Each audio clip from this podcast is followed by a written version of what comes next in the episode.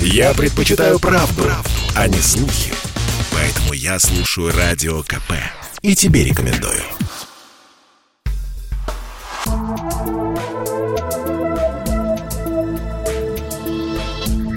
Просто космос. Всем привет! Здесь «Просто космос» и я, Баченина М. Последний раз человек был на поверхности Луны еще в 1972 году в рамках миссии «Аполлон-17». С тех пор прошло уже почти 50 лет, и за это время наука и технологии сильно продвинулись. Но почему тогда мы не можем просто взять и полететь на Луну? Одним из доказательств лунного заговора конспирологи преподносят тот факт, что если мы уже неоднократно были на Луне – Почему мы опять не можем сейчас туда полететь, просто построив корабли по старым чертежам? В 1960-х шла космическая гонка. СССР отправил на орбиту свой первый спутник и даже первого человека. США явно проигрывали эту гонку, поэтому они решили пойти в банк и отправить человека сразу на Луну. Проще говоря, в то время для США основным мотивом был политический – высадиться первыми на наш спутник и утереть нос Союзу Советских Социалистических Республик.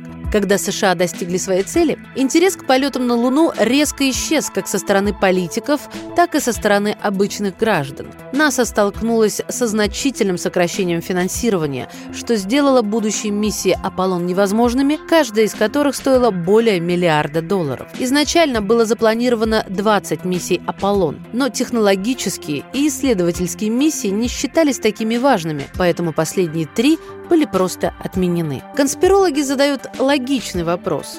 Если НАСА уже слетали на Луну, почему бы им не повторить это, поскольку ракеты и лунный модуль уже есть?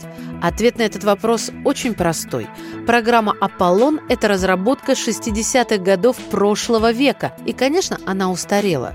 Поэтому использовать ее в настоящее время нецелесообразно. Современные технологии ушли вперед, и мы можем сделать более эффективные, безопасные, а главное, более дешевые корабли — чем использовались в 70-х. Кроме того, для производства устаревших кораблей и ракет нужно заново создавать технический процесс, такой, какой был тогда.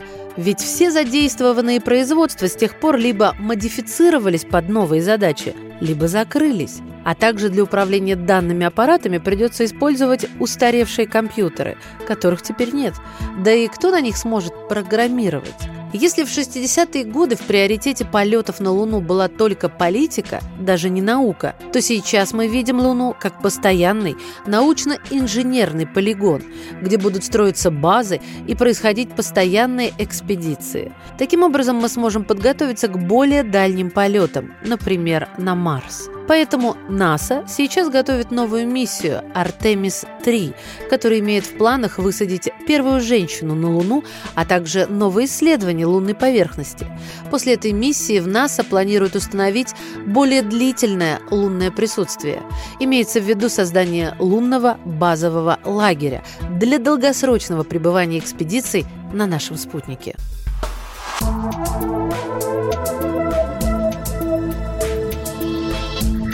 Просто космос.